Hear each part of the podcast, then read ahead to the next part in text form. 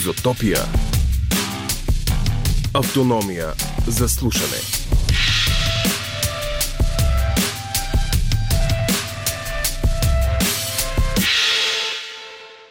Вече сте с епизод номер 20 от подкаста на Изотопия, предаването, което звучи всеки четвъртък от 10 вечерта до полунощ по програма Хоризонт на Българското национално радио. Този път ще се насочим към Бухово, като за по-бързо ще минем през шведското село Борбю. Коя е писателката Карин Брюнг Холмквист и защо чак сега дебютира на български? В еликсир за потентност тя ни среща с две очарователни сестри, които, въпреки че наближават 80-те, са все така жизнени. Как Тилда и Елида впрягат хорското желание за секс в бизнес по почтата, за да сбъднат от колешна селска мечта – да се здобият с вътрешна туалетна. Представяме ви една от най-смешните шведски книги от последните 25 години, за да усетим скандинавския ищах за живот. После отиваме на обещаната експедиция до едно от бомбоубежищата под химзавода към Буховската уранова мина. Радиоактивни сме с три поколения буховци. Ангел Дойчинов, бивш инженер към редки метали, сина му Николай Дойчинов, един от най-добрите български фоторепортери, и с 11-годишните Камен и Миро – История за български миньори, съветски бомби, рев на мотори и скрити под земята, музикални въжделения за продиджи. Как се готвим за толкова изтощително пътуване в миналото и настоящето? Не ми млескат ти в записченците. Това трябва.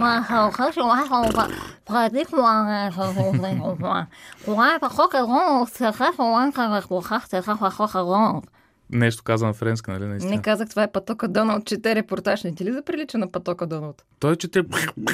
така чете. Ах, гага, гага, гага. Халахах, бради го. Как верба? Това може да си го изрежем за начало на предаване. Ако има време, защото записът ще стане огромен. О. А сега сериозно, но не прекалено, и започваме с диджействането на огромни записи.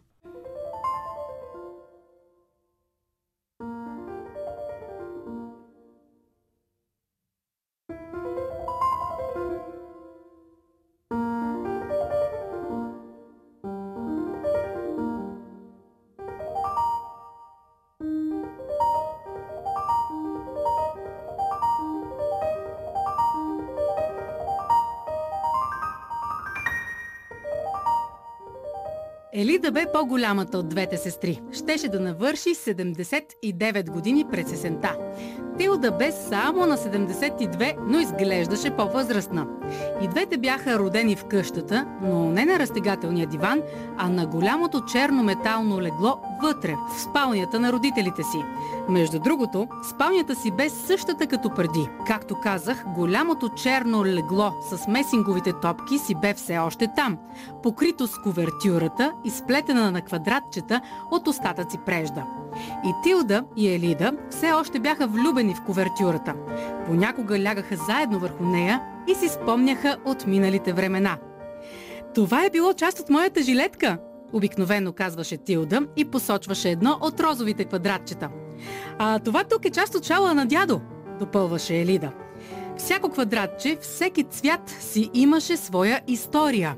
Понякога, когато баща им, ковачът Свенсон, си пинеше малко повечко, превръщаше покривалото на леглото в книга с приказки. Днес ще разгледаме един ред от вертикалните квадратчета, казваше той и започваше да разказва за повече от един ред квадратчета –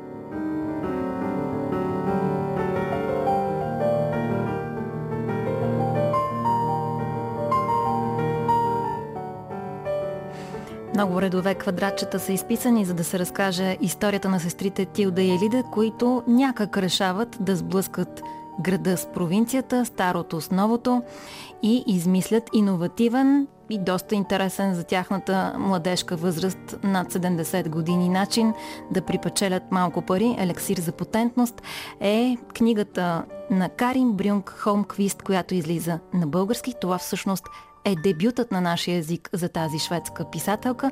Повече за нея и за книгата ще поговорим сега, а на пряката ни линия вече е преводачката и изтъкнат български скандинавист Анюта Качева. Здравейте, госпожо Качева! Здравейте! Добър вечер! Що за порода са тези две сестри, толкова младежки настроени и толкова фриволно настроени да припечелят някой друг лев, като продават по почтата прословутия елексир за потентност, изрисуван така приятно и игриво с две зайчета, няма да казвам в каква позиция, на предната корица на книгата. Ами да, хубаво ще бъде да се види и корицата, но аз искам да ви благодаря за чудесния отказ, който вие избрахте от, да прочетете от книгата. Малко по-нататък се казва елексир за потентност. Безопасни съставки без странични действия, но с много мощен ефект. Изпробвано и на възможно най-низки цени. Само 250 крони за опаковката. Така тръгва този елексир за потентност и обикаля цяла Швеция. А пък кой би могъл да си помисли, че две стари госпожици, както вие казахте на 72 и 79 години, могат да въртят търговия по почтата с изобретени от тях елексир за потентност. И то с целта дори... да си направят ремонт вкъщи и от колешната селска мечта да имаш вътрешна туалетна. Вътрешна туалетна, да.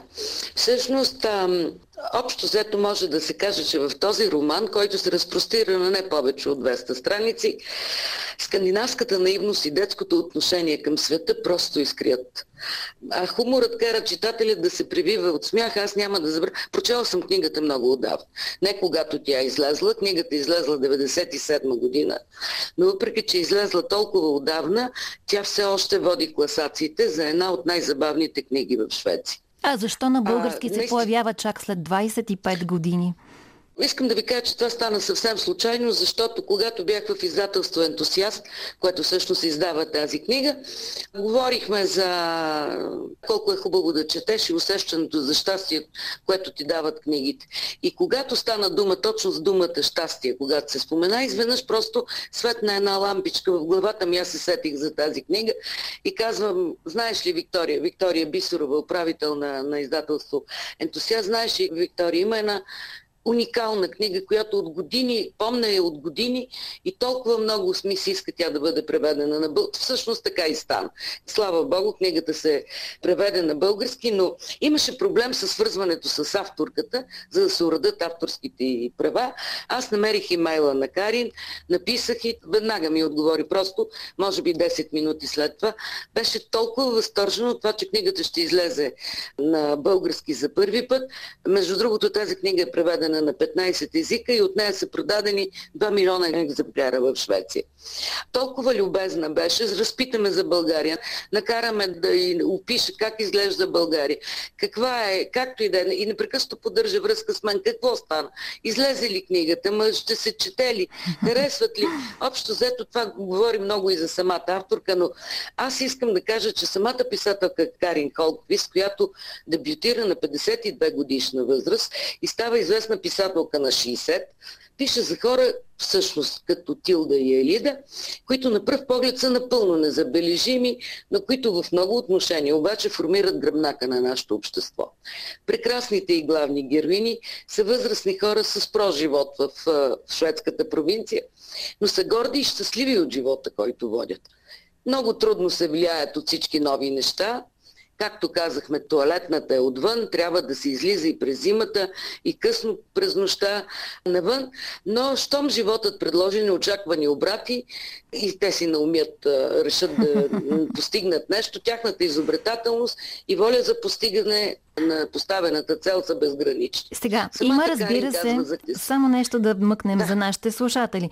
Разбира се, има и герой, който носи тази промяна. Това е един нов съсед. Да. Няма да издаваме твърде много, но в този ред на мисли ми се иска, като разказвате за тези две сестри, пък и за скандинавския начин на живот и усещането за живота, Кажете ни според тази книга, а и според всички други, с които вие сте се сблъскали в дългогодишната си кариера като преводач, какво означава за скандинавците да си млад и да си стар?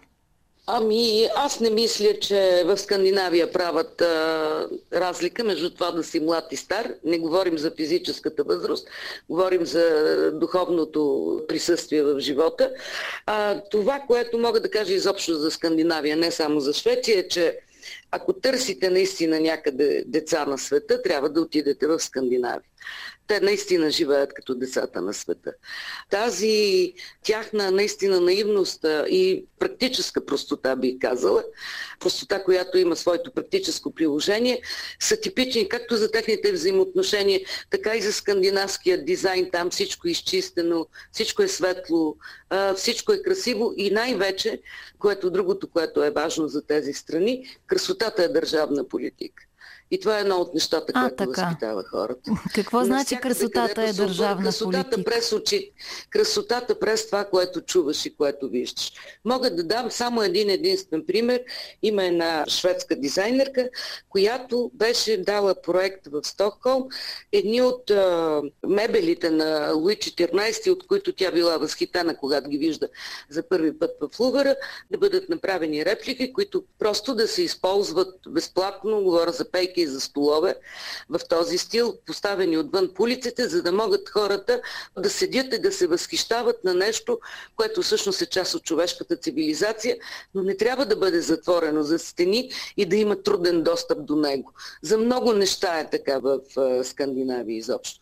И това е този дух на взаимно уважение и на, Споделеност. Кажа, на едно духовно равенство, бих го нарекла, цари в цяла Скандинавия.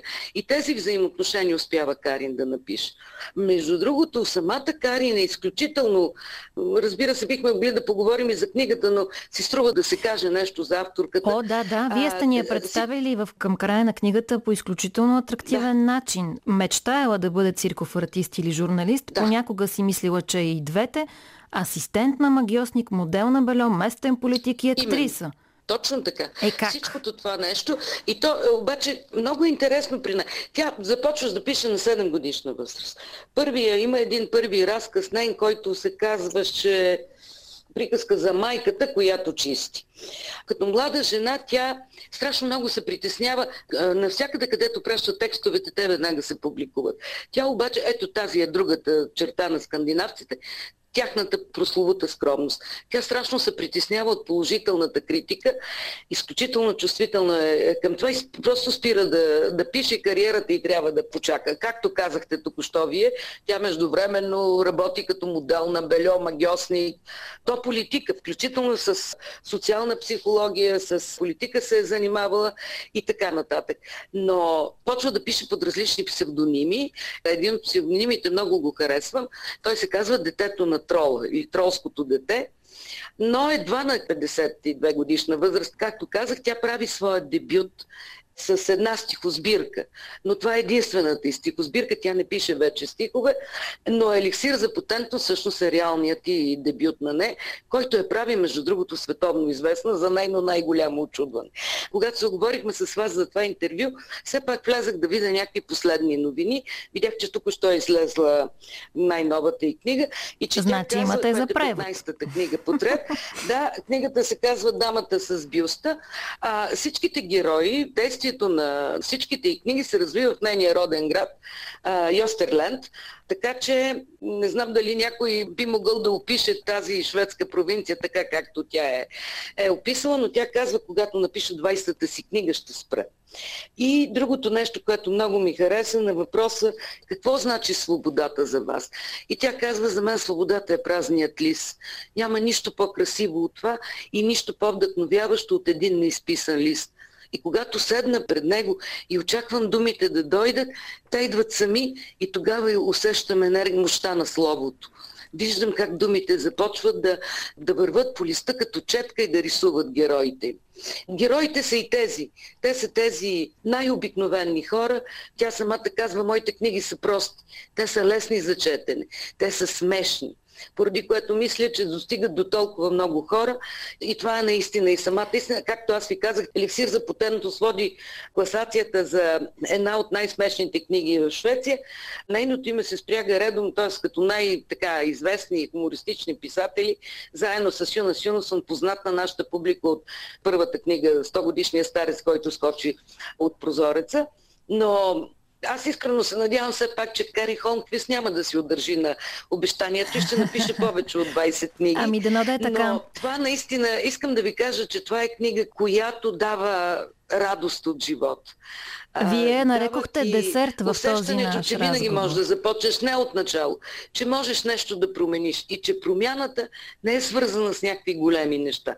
Тя е свързана просто с най-дребни детайли, песен на птица или нещо красиво, малък камък, който намериш. С тези дребни неща, които могат да отклонят, да те накарат да спреш, да направиш една духовна почивка и да разбереш, че има много други неща и че гледните, гледната точка към света може непрекъснато да го обикаля и да го предлага от в най-различни негови проявления. Вие като а, е опитен е радиожурналист, на, госпожо Качева, защото слушателите на Христо Ботев ви помнят много добре, можете да говорите много сладкодумно до безкрай, обаче аз вметнах, че в нашия предварителен разговор нарекохте тази книга десерт, затова искам да сложите черешката на десерта с последния въпрос и ако за Карин Брюнг Холмквист свободата е в белия лист, свободата за преводача – когато вече държи добре изписаните от Карин Брюнг Холмквист листи, къде е? Аз мога да кажа, че да си преводач е една от най-несвободните работи. А, работа. Това наистина е работа, защото първо това е, как да кажа, оксиморон в известен смисъл, защото само единствено, когато си сам със себе си, каквато всъщност е самотната професия на, на преводача, тогава се чувстваш най-свободен, но в същото време ти си в капан в рамката на словото, на оригиналното слово, което трябва естествено да дойде при твоето и да знаеш през цялото време, че трябва да знаеш по-добре български от шведския, на който е написана книгата за да можеш да я преведеш. И в този смисъл свободата е, че трябва непрекъснато да четеш на собствения си език, защото когато не знаеш нещо на език, от който превеждаш, можеш да го намериш какво означава това. Но трябва езикът, на който превеждаш, той трябва непрекъснато да се поддържа жив. И всъщност това вече е наистина особено чувство за свобода. Как можеш да, възоснова на това, което знаеш за собствения си език, как можеш да го доизмисляш, да го досътворяваш. Няма нищо по-хубаво от това да сътвориш твоя собствена дума, докато превеждаш, когато си вдъхновен от такъв текст, какъвто всъщност е текста на Карин Холмквист, Еликсир за потентност. И наистина е книга десерт. Това е вкусна книга. Тя те кара, тя те кара да се чувстваш щастлив. Благодаря ви много, госпожо Качева, че ни накарахте и ние да се чувстваме щастливи тази вечер. И ви благодаря, че капанът е штракнал за вас и не сте били чак толкова свободна във времето, в което сте превеждали, за да можем ние сега да четем на хубав български язик тази шведска книга. Всичко добро ви желая, лека вечер. Благодаря ви и на вас. А, Нюта Качева, преводачката на книгата Елексир за потентност от Карин Брюнг Холмквист. Изотопия. От шведското селце Борбио към някогашното село, сега градче Бухово. Бухово идва от турската дума Бухава и означава чист въздух. Но дали Бухово винаги е отговаряло на името си? Ще ви разкажем история за големите мечти и големите делюзии. За това, което остава и на старите, и на младите. На място, на което можеш да повлачиш на гърба си целият товар на живота и същевременно да погребеш под краката си всички противоречиви случки. За тази трудна цел с Иван отидохме на експедиция до едно от бомбоубежищата под химзавода към тамошната уранова мина. Бяхме радиоактивни с три поколения буховци на възраст от 11 до 77. Става дума за Ангел Дойчинов, бивш инженер към редки метали, сина му Николай Дойчинов, един от най-добрите български фоторепортери, и малките Камен и Миро. Камен е син на Ники, Миро негов племенник. Четиримата ни отведоха към по-известните, но и към по-скришните ъгълчета на Буховската летопис. Български миньори, съветски бомби, рев на мотори и заровени под земята музикални въжделения. И какво още? Слушайте. Thank you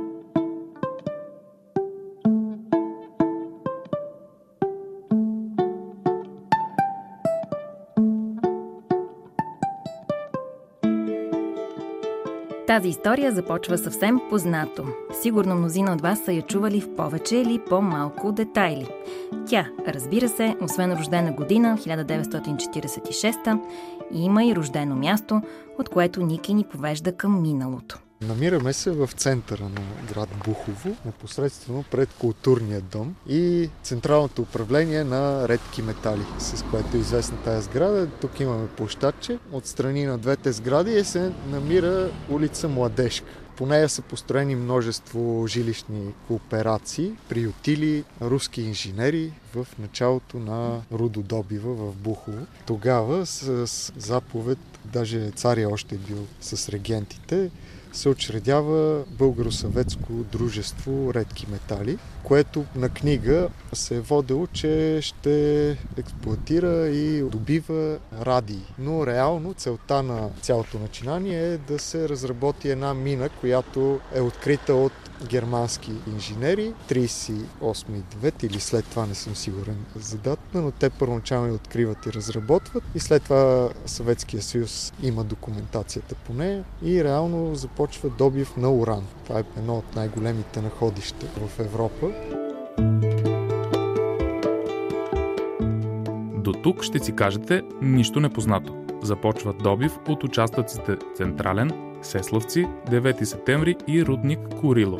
У нас уран има още в Стара планина и Родопите. През 1988 в България вече работят 47 уранови мини с добив, който възлиза на процент и половина от световния. И все пак, Буховското находище е сред най-богатите. Тайните обаче, поради важността на добитото, са много повече от известното и до днес добавят едни или други нюанси към личните интерпретации на историята. Ето една, запазена в златния ни фонд.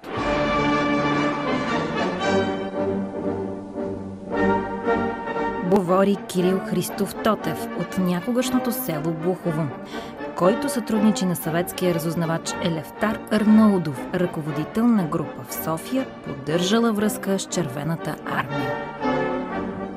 След като партията взема въоръжен курс след 22 юни 1941 година, аз и още другари искахме да заминем доброволци за източния фронт. Арнудов ме пита, каква специалност имаш? Аз му казах, съм следвал школа за пасни офицери и съм тежко картечар. Той каза, ще питам. След една седмица, като разменял мисли с други другари, аз отидох при него, той ми каза, че руснаци си имат и картечари и летци.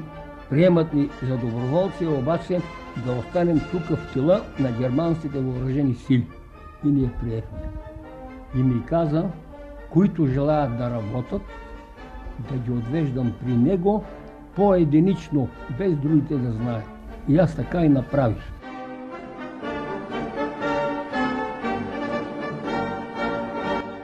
Още преди 40-те години на миналия век ядрената надпревара между великите сили кипи с пълна сила. Всъщност идеята за ядрена верижна реакция е разработена през 1934 от физика от унгарски происход Лео Силард. Случва се в Великобритания. Наричат Силард бащата на атомната бомба. Две години по-късно висшето командване на Кралския военноморски флот засекретява концепцията.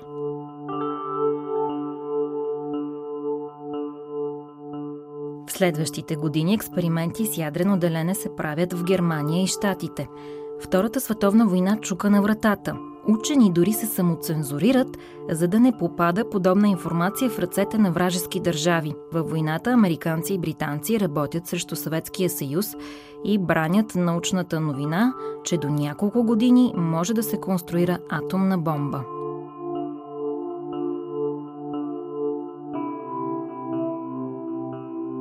Защо ви припомняме всичко това? Защото за бомбите трябва уран. Останалото е история. Проектът Манхатън, доставките на уран от Белгийско Конго, откриването на двата основни изотопа на урана, както и на плутония, детонацията на първата атомна бомба на 16 юли 1945 г. в Нью Мексико.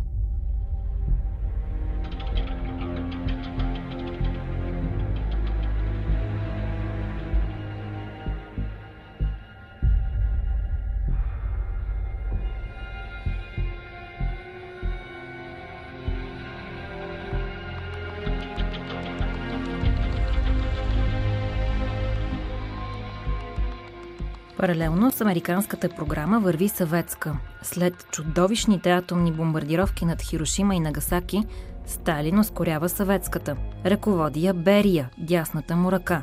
Съюзът наваксва бързо и детонира своя бомба през 1949 край Семи Палатинск.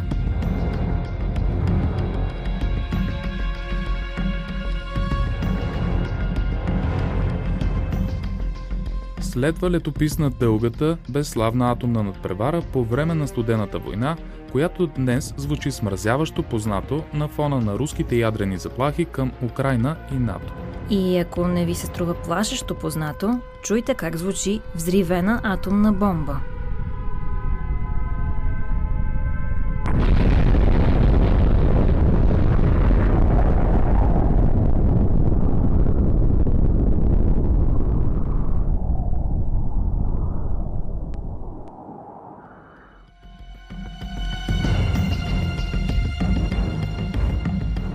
Връщаме се обаче в Бухово, където в началото Урано добива е бил секретен.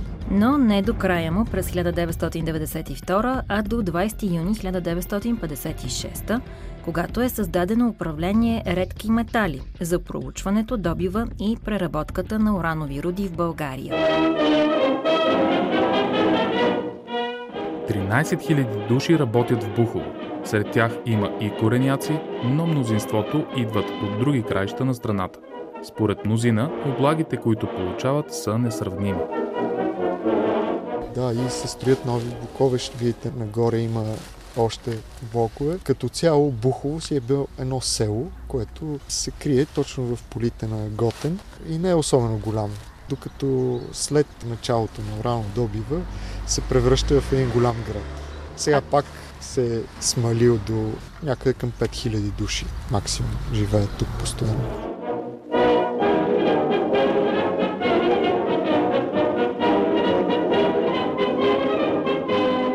И ако се чудите защо точно Николай Дойчинов, един от най-добрите български фоторепортери, ни развежда избухово и държи да разкаже историята му през няколко конкретни места, обяснението е много просто и се обобщава с ключовото за вечерта словосъчетание – лична интерпретация. Почти цялата ми фамилия са работили или в редки метали предприятието, или в мините, или в химзавода нагоре над града. Фактически семейството на майка ми идва от Врачанския район и се заселва тук именно за да работят в различните предприятия. Като това е централното управление. Да ходим да го видим. Ваню, какво видя? Миньорски призрак. Има ли? Очевидно в фоето на сградата тук тъпчем по стъкла, всичко е разбито. Поразграбено. А иначе е мраморно фоето. Но подозирам, че по горните етажи, вероятно, бихме попаднали на доста запазени мебели. Видях отвън, че има и предета, включително все още по... Старите си съд мебели е на сравнително съвременната бела, че е забранено пушенето. Старата метална дограма или алуминиева или каква е. Много стъкла. Тя една жена поддържаше цветя. Бяха наредени, тя идваше и си ги поливаше. Не знам дали работила. А смята ли се официално, че тя е опасна сграда, защото като гледам части от нея си пропадат и не са обезопасени? Мисля, че не. Все още не е Все опасна. още не. Защото мазилката си пада. Там. Когато дойдохме, беше в много по-добро състояние. Нямаше проблем с мазилката, нямаше дори изчупени прозорци. И това дърво не закриваше миньора.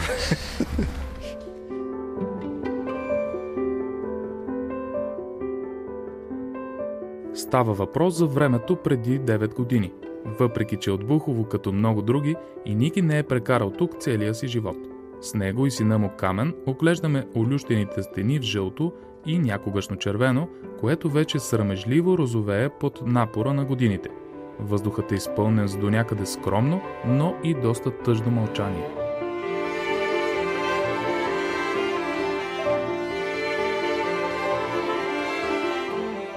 Класически соцреализъм. С двамата миньори отпред, които пазят входа, с не сърпи чук, но два чука отпред. Да, с два чука.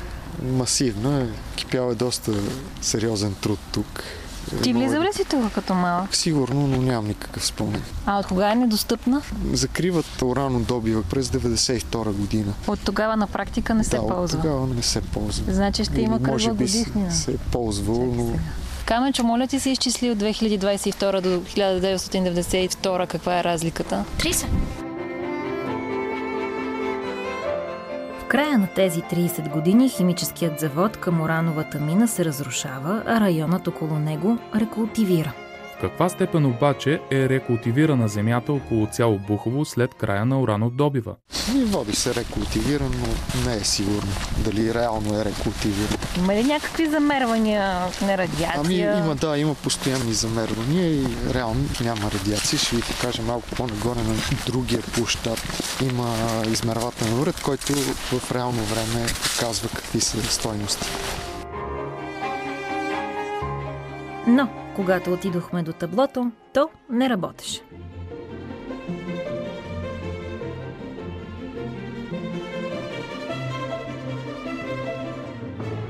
Както споменахме, Ники се връща в Бухово преди няколко години. Остава в родното си място до първи клас.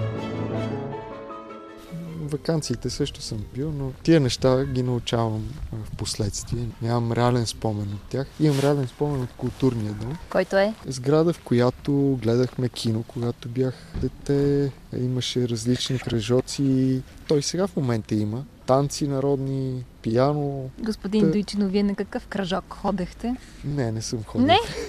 Ходех Ао. на кино. Добре. Предпочитах, когато съм тук, да бъда в планината. Имаме прекрасна планина, която сама по себе си е достатъчен кръжок.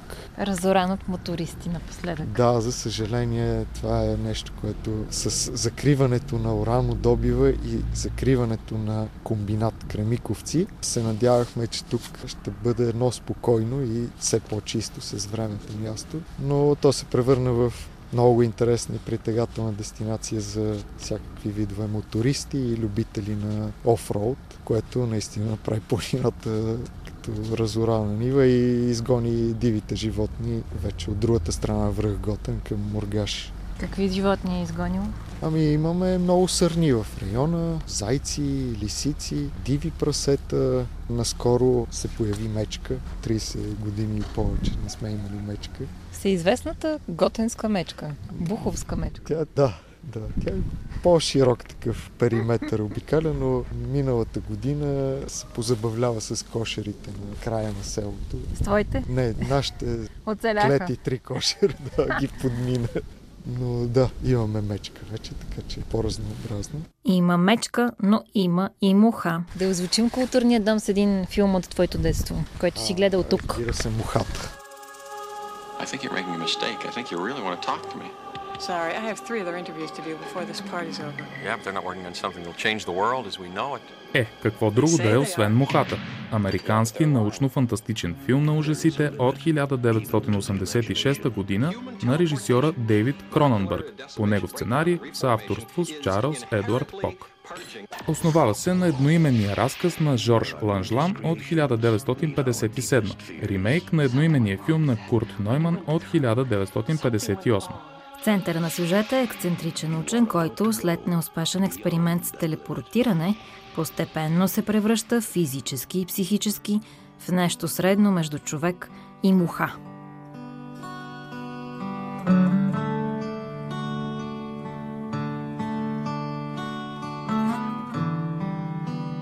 Културният дом си няма име. Скоро няма да има и мазилка, точно като управлението на редки метали. И той, строен от съветските експерти, дошли в Бухово преди повече от половин век. Сега, далеч от тогавашния си блясък. От едната страна има сериозни пропуквания и мисля, че има идея да бъде ремонтиран изцяло. То идея е хубава, въпросът е винаги дали има пари да бъде ремонтиран.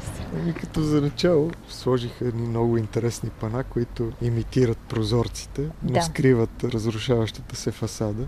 Приятен ефект, който може да се приеме за временен, но... От кога е толкова временен? остава 4-5 години. 4-5 години си стои така.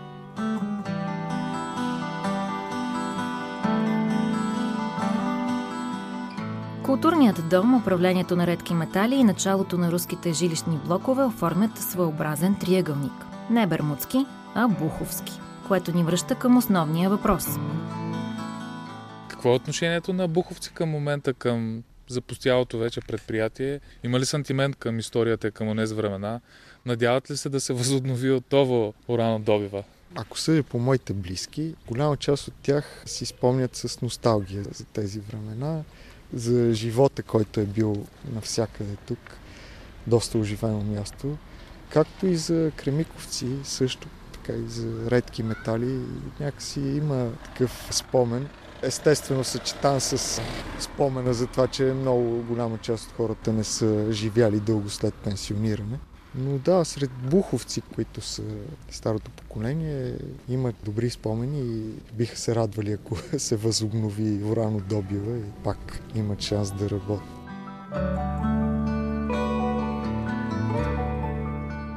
Въпреки прословутите болести, развити от работниците в Бухово, като силикозата, най-известното професионално заболяване на белите дробове, и онкологичните заболявания. Единият ми дядо по майчина линия, той почина много млад.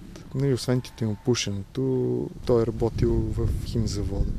Но от друга страна, баба ми, по бащина линия, тя почина съвсем скоро на 99 години и половина, като голяма част от живота си е работила в химзавода, в готова продукция, уран.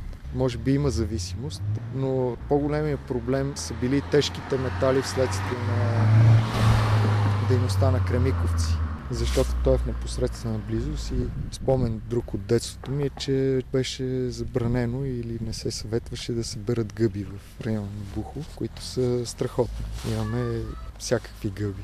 Изотопия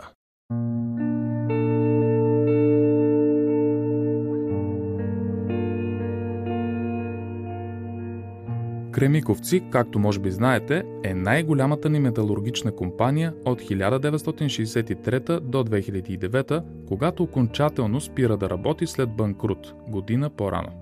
Предприятието произвежда чугун, стомана и феросплави. Трябвало да подобри класовия състав на населението на столицата. Довод надделял над всички останали предупреждения, че е металургичен комбинат непосредствено до Бухово т.е. до София, ще замърси въздуха и ще прахоса питейната вода на столичани. Решението за създаването на Кремиковци също е от познатата ни вече 1956 година. За него настоява самият Тодор Живков. Въпреки мненията на експерти, че Кремиковската желязна руда е смесена, няма технология за ползването й и се добива твърде далеч от пристанища. Логично, дейността е нерентабилна. Предприятието е приватизирано през 1995 4 години по-късно става още по-ноторно известно с покупката от частна компания на стоеност 1 долар. Сделките около Кремиковци са обвити от мътните мъгли на българския преход. Едно обаче се вижда и вдишва отчетливо. Комбинатът е най-големият промишлен замърсител за софиянци, буховци и всички останали живеещи наоколо. Чуйте как са звучали митингите в Бухово срещу кремиковци и редки метали – предлагаме ви малка част от запазеното в Златния фонд на радиото. Да видя дали сте живи още.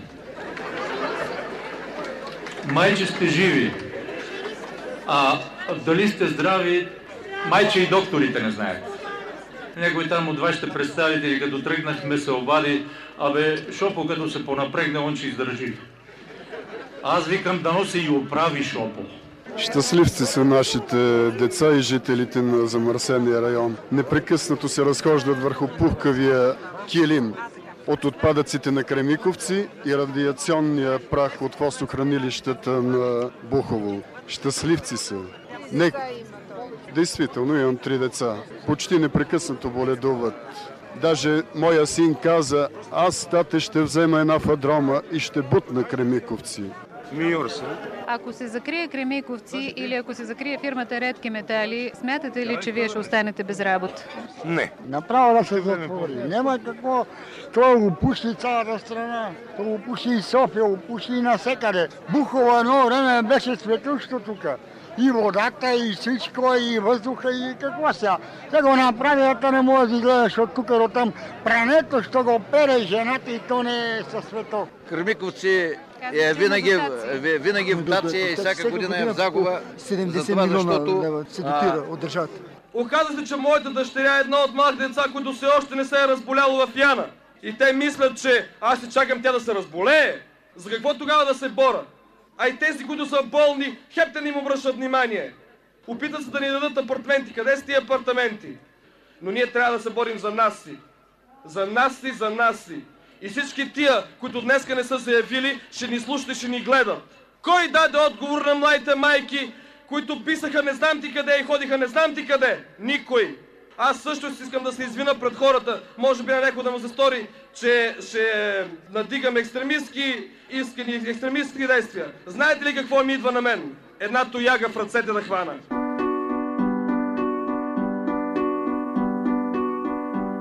Гладните години на прехода, а и по-късно, и другата теза се прократва в ума на хората, които чухте единодушно да защитават живота и здравето на децата си.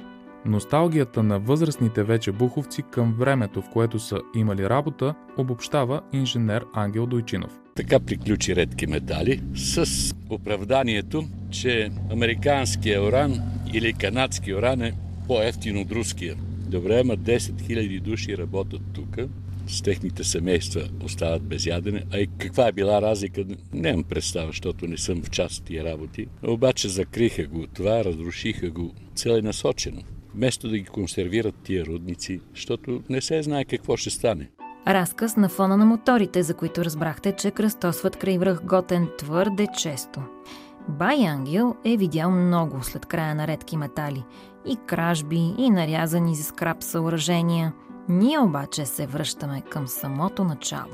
Тук от този връх са намерили най-богатата рода и руснаците бързат да правят атомна бомба. И от тук са едни гаски, малки, с чували гребат родата, карат я на ян на влаковете и понеже им е трудно да карат този суров материал, създават една флотационна фабрика тук, която обогатява родата. И тук от всичките рудници, даже от държавата, пристигат, обогатява се, прави се в едни уловни контейнери и се разкарва обогатена рода. То е българо-съветско дружество много години, след това вече редки метали става държавно обединение и работи, работи, работи до като дойде демокрацията. След това всичко се разсипа. Но историята ни не приключва. От Бай Ангел искаме да чуем от първа ръка колко опасно за здравето е било да се работи в Буховския уранодобив. Не знам за здравето, аз съм сега на 77 Ето години. Ние си говорихме, че моторджиите много минават през планината. Това са вредители, ако се говори за природата, където минат, веднага се образуват едни големи язви, отнася се земята, правят се долища, но па е добри момчета, вместо да висат по кръчмите и по това, по-добре тук. Е, Та... мината не беше ли тя една язва? Мината ли? Да. Ами да ви кажа сега, ако тръгнете, е тук близо може да ви вода, имаше една штолна, след това всичко се затвори, бетонира, да нямат достъп хората вътре, въпреки че някои ги направиха така, между другото. По принцип, штолните, 20 метра Какво навътре. Какво е штолна? Аз не знам. Штолна е една хоризонтална проходка, и камиони влизаха вътре самосвали на известно разстояние. Там геолозите са видели къде е родата, ядки или какво е и се правят разклонения или така, насам, натам да се вади рода. Та тия штолни се запечатват да нямат достъп до хората, защото където се спре вентилацията, има този радиоактивен газ радон, като диша човека, лепне му се тук и почва язвата и рак и така нататък. Та, с тази цел ги затвориха, обаче не както трябва. На някои места добре ги затвориха. Тук има една штолна, в която не я затвориха като хората, и те пробиват отстрани да вадат отвътре железа, бакъри, това, онова, обаче тая шахта не се вентилира. И аз ги знам, тия ги следва да, видя, да видя колко време ще изкарат, защото млади момчета А. на бащите им викат не ги пускайте, бе, не ги пускайте, бе, там е така опасно. Обаче от глупа си непросветеност ще извади какво ли ще извади там с тия железак. А вие познавате ли много хора, които са се разболели, като са работили едно време? От началото, когато се е бързал така и технологията стара, се бури на сухо. Пробива се потвор такъв. Там се слага взрив и се гърми. И после се събира тая рода. Добре, ама тогава още технологията е лоша. Това кои се- години са? Отдавна е било 56-7 са жертвите, яките. Когато е сухото бурене, повечето гранити и други такива и кварци има в тях. Освен тая пепел, тя е радиоактивна и се набива и освен силикозата и радиацията ги яде. Та тия много измрели има, които са, От рак които са от рак и от силикозата. силикоза? Да. Това е миньорската болест. Той не има дробове, да. Обаче след това, като въведоха другата технология, не е добре, че си под земята, че има аварии, обаче при хубава вентилация, при хубаво хранене на работниците. А хубаво ли беше храненето Хубаво на беше. работниците? Хубаво беше, да. Казват, че всичко им е било иначе уредено. Ами столове имаше много пари, даваха за купони. Аз като съм ходил командировки, съм събирал за цял месец, да речем си митли имат помощна база. Отивам, купувам салами, луканки, сирене. С тия купони си ги взимам, защото аз като не съм бил близо до столове, не съм ги използвал. Иначе, които са, са в столовете, по 6 часа работеха. В рудника се влиза, първо се минава през една съблекална, събличаш ги тия дрехи. Гол отиваш до банята там. Мгм. Минаваш по край обличаш работните дрехи. После влизаш, работиш, като излезеш, сваляш работните дрехи през банята и пак другите дрехи.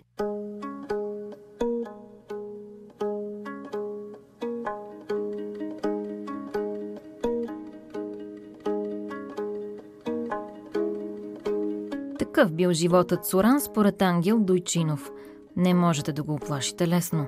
За 77 години е видял доста, включително войната между Ирак и Иран по времето на Садам Хюсейн, продължила 8 години и взела между 1 и 2 милиона жертви. Бай Ангел, с шопското си чувство за хумор, не навлиза в подробности за наистина страшното, а за по-малко тревожното приложение на оръжията. Ирак е скобичка. Няма да ви разправям повече. Имах си пушка. Собствена? Не, един араб ми е дал. Там не дават да се носи оръжие. Ама преди да почне войната с Иран, си имах пушка, ходех си на лов. Ако си купиш по един долар и нещо един патрон, купува си патрончета, си гърмиш. Иначе не. Какво гърмиш? Там природата е много по-запазена от тук. Лисици, вълци, диви прасета, зайци. Имаше едни кокошета, такива като тия японските. И джаджи им викаха те. Много любопитни. Аз съм застанал там до една нива и гледам едно се подава. Пуф! И викам, а, а па те са много такива сладки. От мазнината е мини жълти топчици излезнат отгоре и вкусни, страшни. Гръмнах. Хайде да ида да си го взема. Гледам, то пак се показа. Пух, пак и викам, ега ти изхабих си 2-3 долара. Кога отивам те две? Едното така, ама и другото любопитно и то ще надзърне.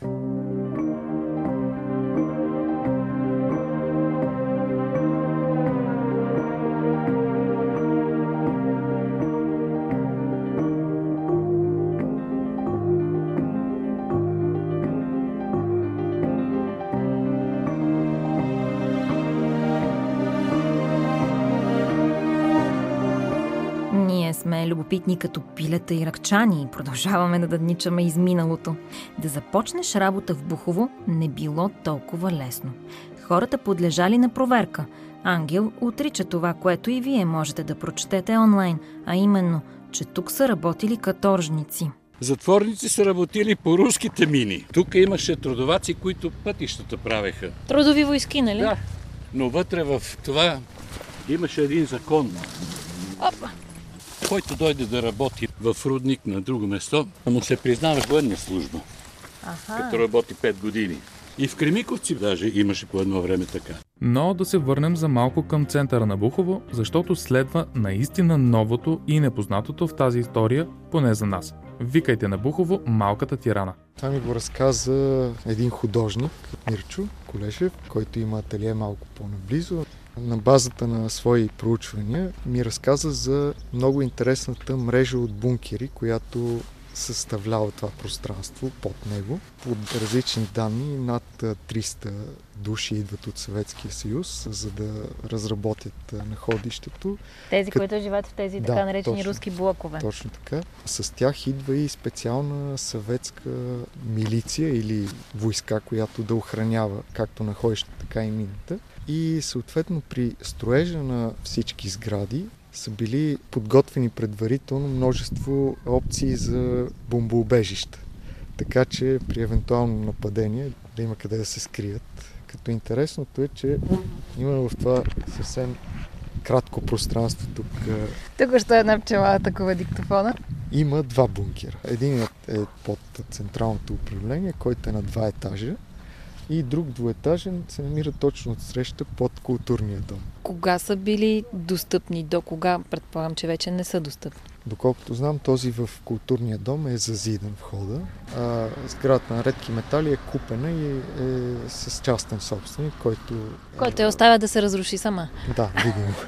По-надолу, по протежението на улицата, под всички тези блокове... Това е улица Младежка, да, нали? Да, има тунели, които излизат от мазетата на тези блокове и вървят долу в един тунел, който стига към края на улицата, се намира училището. И там е най-големия бункер, който е за около 2000 души. Налагало ли се по една или друга причина тези бункери да се ползват? Не и в моите спомени. А хората живяли ли с усещането за реална заплаха? Имайки предвид с какво се занимават тук, че да бъдат изградени тези бункери или това е по-скоро въпрос на решение на по-високо ниво, защото така е трябвало да се направи или въпрос на някакъв тип параноя? Според мен тези мерки за сигурност са били взети в самото начало на уралнодобива, когато той е бил секретен и е бил част от е, някаква стратегия на Съветския съюз. За, Състезанието, за... кой е да направи по-хубава бомба. Да, при... Ние или Запада. Да, и той е бил наистина стратегически uh-huh. обект, като лично Георги Димитров е отговарял от българска страна за това всичко да бъде наред тук.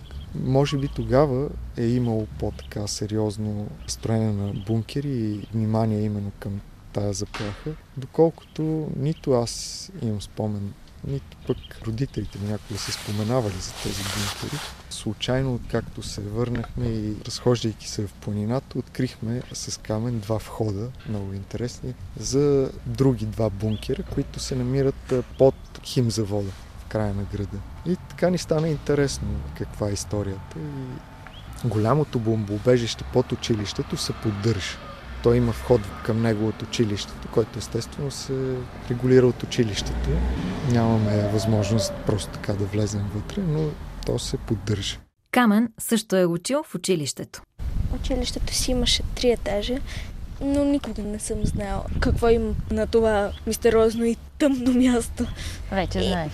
Ами, общо взето да, но питах госпожите, те не ми казаха. За сметка на това, за разходка до бомбоубежище Ники е казал на племеника си Миро. Също на 11, той се присъединява към нас за експедицията към споменатите скривалища точно под връх Готен. А да видите тая дупка, ако искате. Айде, сега това е вход на какво? Уче, е на скривалище. Гад. Скривалище. Я събере 100 души прави, а не. Има такива разни ниши. Ама па си много любопитна. Ай, любопитна съм. Добре, сложи си челника на челото. И ходи. Що не взехте още, бе? Така, с недостатъчно челници, влизаме в бункер, построен по времето, в което се строи химическият завод. Според Ники, мястото е предназначено за по-високопоставени инженери в случай на нападение. Тъй наречените от децата едновременшни буховски аристократи – Пускаме им песен за загрявка и поздрав, а после партито на тъмно започва. Изотопия. Територия на свободните и спонтанните. Ти беше Страшните съм. Бе, до тук гледам, че има пропаднала мазилка каманаци, буклук има много. Кое да ни затрупа Каменджо? Камене, на какво мирише според тебе? Къде да знам на трупове? Ай, на трупове. Чак, чак. Така виждаш ли? И да видите нещо като труп, не го такова, yeah. ще ни влачат по съдилището. Страх. Дядо Ангел каза, ако видим труп да си мълчим, да не ни влачат по съдилищата, не знам какво се е чул. Тук има клони, има железни разни останки, бутилки. Каква е височината? Ваню, можеш ли да кажеш? 2 метра и 30 см да речем. 40. Кой казва интернет? Ти мислиш, че тук ще имаме интернет? Има интернет. Каменчо, страх ли те хвана? Да. Искаш ли ти дам челника на тебе? Така, виждаш ли? Имаше коледни лампички.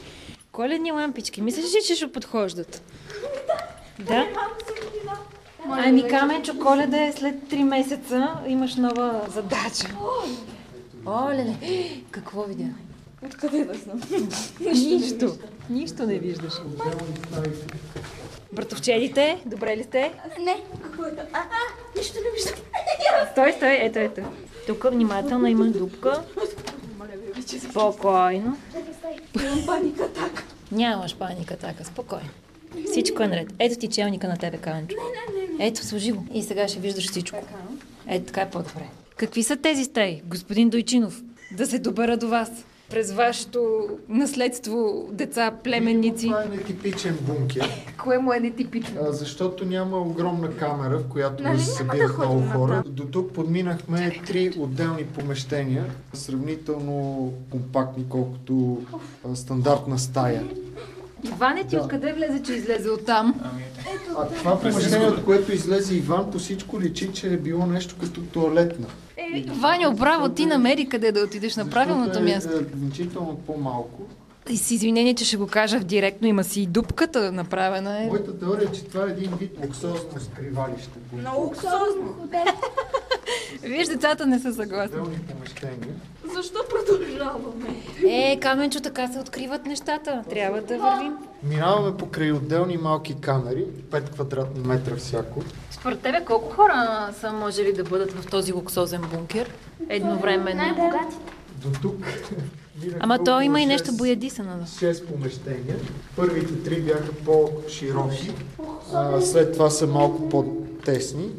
Предполагам, че в по-тесните могат да се съберат спокойно 4 Колко е души. черно? А Ехо! в по-големите дори повече. Виж какво ехо има, нали? Да. Обаче сега като пипахме по стената, ти виждаш ли си ръцете? Виж моите ръце какви са. Ай, ай, ай, ай, ай, това е от мазилката. Много са влажни тези Много стени. защото има разрушени тук. Някой е бил с чука.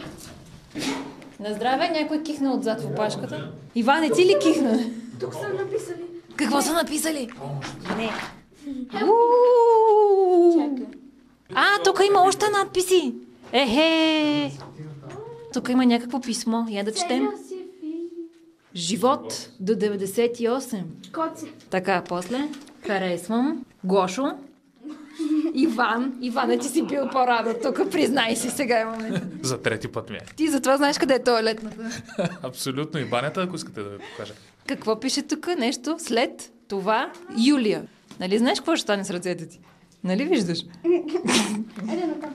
А не, хайде не е на там. Защо? Може да видим другата част от писмото да прочетем.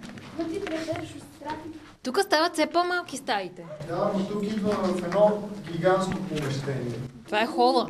което наистина прилича на, на хол с кухненски бокс. Кухненски. Ама тук стърчат и някакви остатъци от нещо имало закачено, някакви метални неща има. Трупове. Трупове.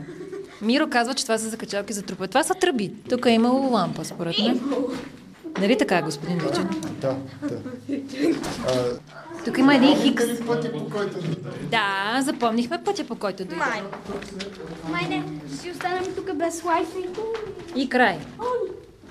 Няма да. Тук има много тръби. Това... едно помещение с интересен изход, който е свързан с тунел нагоре, най-вероятно към повърхността. Аз ще се опитам да стигна. Не, не, няма да минавам. Аз ще минавам. И аз ще мина. За оплашени деца сте много щастливи, искам да ви кажа. Ами някак. Някак си чувство. щастливи. Смесено. През тази тръба не се вижда просвет нагоре, но мисля, че води към повърхността. И има фенове на Продиджи! Та-та-та-та! Продиджи, дами и господа. Е, тук. Време е за Продиджи. Някой си Дани и Мани. Дани и Мани. Дани е маняк. Водопипал е положението. Има още една стая на там. Ела. Да не пропаднем. Да не... Няма да пропаднем спокойно, да. Може да се види е тук в... Има една дупа. Нагоре има тунел. Ще има ли водопипал? Ау. А, такава е ясно. кой е Продиджи? Ау. Време е за музикално образование. Изотопия в четвъртък. И ще разберат.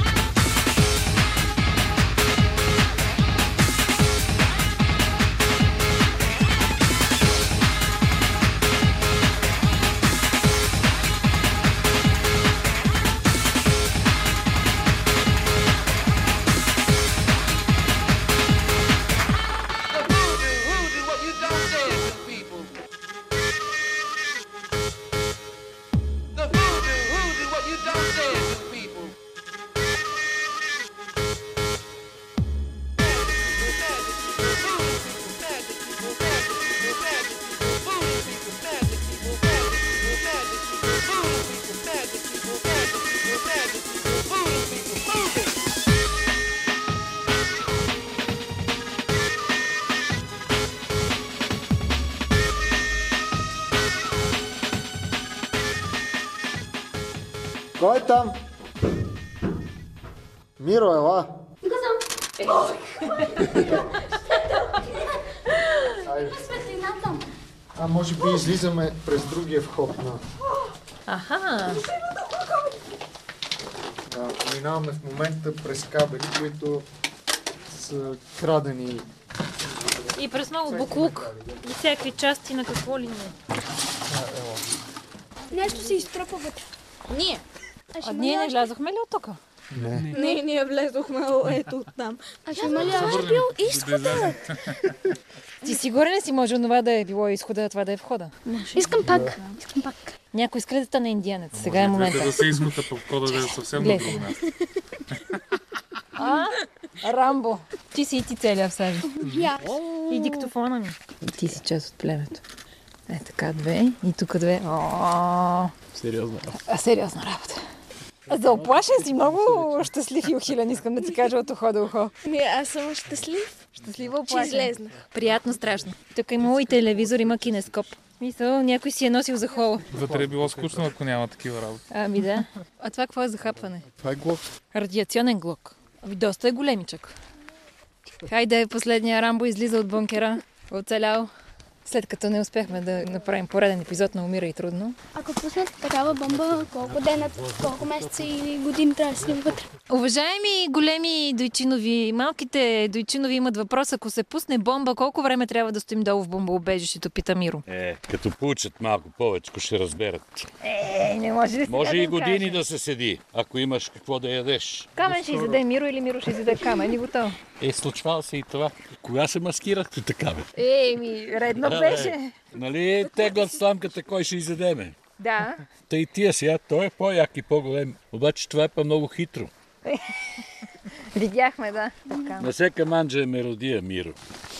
Иване, как ти се стори? Интересното с момчета, даже си говорихме, че като че ли се стори големите или много... с малките? С малките, разбира се. Аз съм от малките. Като че ли се стори прекалено кратко това преживяване, та ме питаха, има ли да- още да отидем? И аз викам, и аз искам да отида. Да се загубим в тези. Катакомби. Защото, подготвяйки се за днешното пътуване, прочетох, че е имало и изгубени хора, които са търсили незнайно какво в тези тунели. Може би не в тези. Ник, имало ли изгубени бомбоубежищата? Иван е чел, че е имало. Тук е трудно, защото има два изхода, но след запечатването на бомбоубежището под културния дом и блокирането на пътя към бомбоубежището в училището, нищо чудно, ако някой е влязал по някакъв начин в това пространство, да, да се Не е излязал! Да. Става конспиративно. Трябва да пуснем сега тук музика от досиетата Хикс.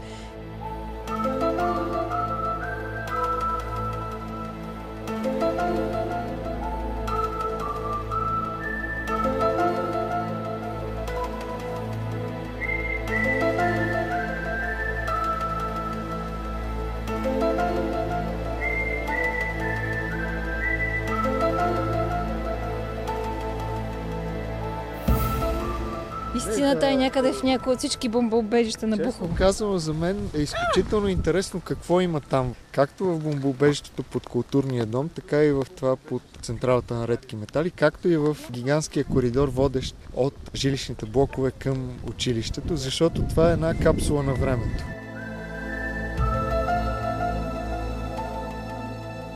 Но тези капсули на времето остават недостъпни, с малкото изключение, което направи просветеното ни буховско семейство, за да ни отведе до скришния бункер под химическия завод. Кога бункерите на комунистическата родна радиационна перла Бухово ще разкрият своите тайни, никой не знае. Ако все пак разходката ви се е сторила твърде кратка, имаме и альтернативен финал. Сега ние сме в манастира Архангел Михаил. Тук има добро място за пикник. Да, Миро вече ме попита, яла ли съм скакалец. И аз казах, че не съм, защото в колата имаше скакалец. И я да видим какво пише на табелата. Буховски манастир Свети Архангел Михаил. Кой ще чете? Този манастир е основан в началото на 16 век, но през дългите години на турското робство запада и е възобновен на два етапа. През 17 век. Това е 19. О, в 19 век, да. Интересен епизод от историята на манастира представлява краткият престой на княз Александър Батенберг, който е затворен тук за два дни на 9 и 10 август 1886 година, веднага след детронирането си. Светата обител е била любимо място на Елин Пелин, който вдъхновен от нея написва цикъла философски разкази и притчи под манастирската лоза. Хубаво изглежда. Вътре много паеши има, но е някак приятно е.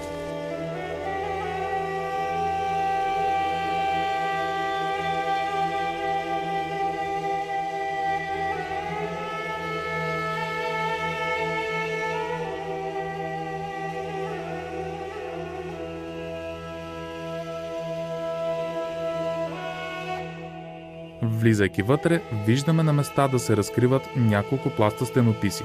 Наблизо се намира къщата, където за краткото си заточение е бил самият Батенберг, както чухте от Камен. Може би, гледайки наоколо, както се огледахме и ние, Елин Пелин пише началото на разказа «Чурба от греховете на отец Никодим».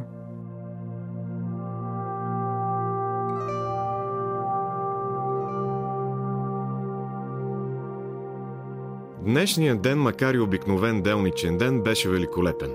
Някак празнично се рестилаше небето, някак празнично светеше слънцето. Нещо молитвено имаше в тишината на гората, в набожния напев на чешмата. Нещо смирено имаше в походката на черния котарак, който замислено мина през двора и бавно се качи на чердака. Ние с отец си Сой седехме до масата под сянката на лозата и се радвахме на тоя хубав ден. Пред нас далеко долу се разстилаше зелената равнина на полето, заградено с синкавите силуети на планината и на нейните верижни гористи разклонения, които смирено бяха възправили обли върхове към небето, сякаш се молеха. В къщата са живели и съвсем обикновени хора, необикновени в грижата за манастира. Тя е била луксозна, но сега и да ви вода там. Да, кахлени печки, други такива, обаче сега е отвратителна развалина. Да видим. Иване, въоръжен ли си с фотоапарат? Да. Тук имаше преди врата. Щупена врата. Доста щупена. Орбекс снимка. А, ето е вратата. Еми ето е тези тук. Тук преди е било доста хубаво, но вече е разрушено има. Ето там направо се вижда таван. Козичките си влизат тук. А, ето ги, дядо ти разказа за тези старите печки. Знаеш ли ги? Те са много хубави. Не. Едно време такива печки има. И шкафове. Където са се слагали храна. По да има една дупка, в която можем да паднем. Ого, тук вече няма никой. Тук стената е разбита, покрива е разбит, прозорците ги няма. Тук има много легла. Да. Е, има някакво такова. Тук е леко опасно. Ох. Уха, виж каква печка има тук. Чугунена ли е? Бре, и карти има. Всичко има и русенско варено има. Галоши и каса. да, пише каса. Поснимахте ли, господин Иване? Мгм. Детайли от изоставената къща поснимахте ли?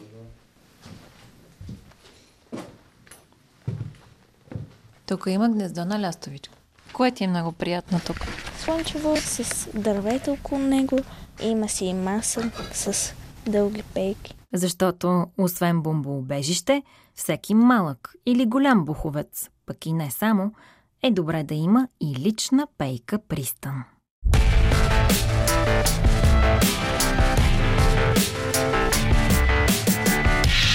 Изотопия. Автономия за слушане.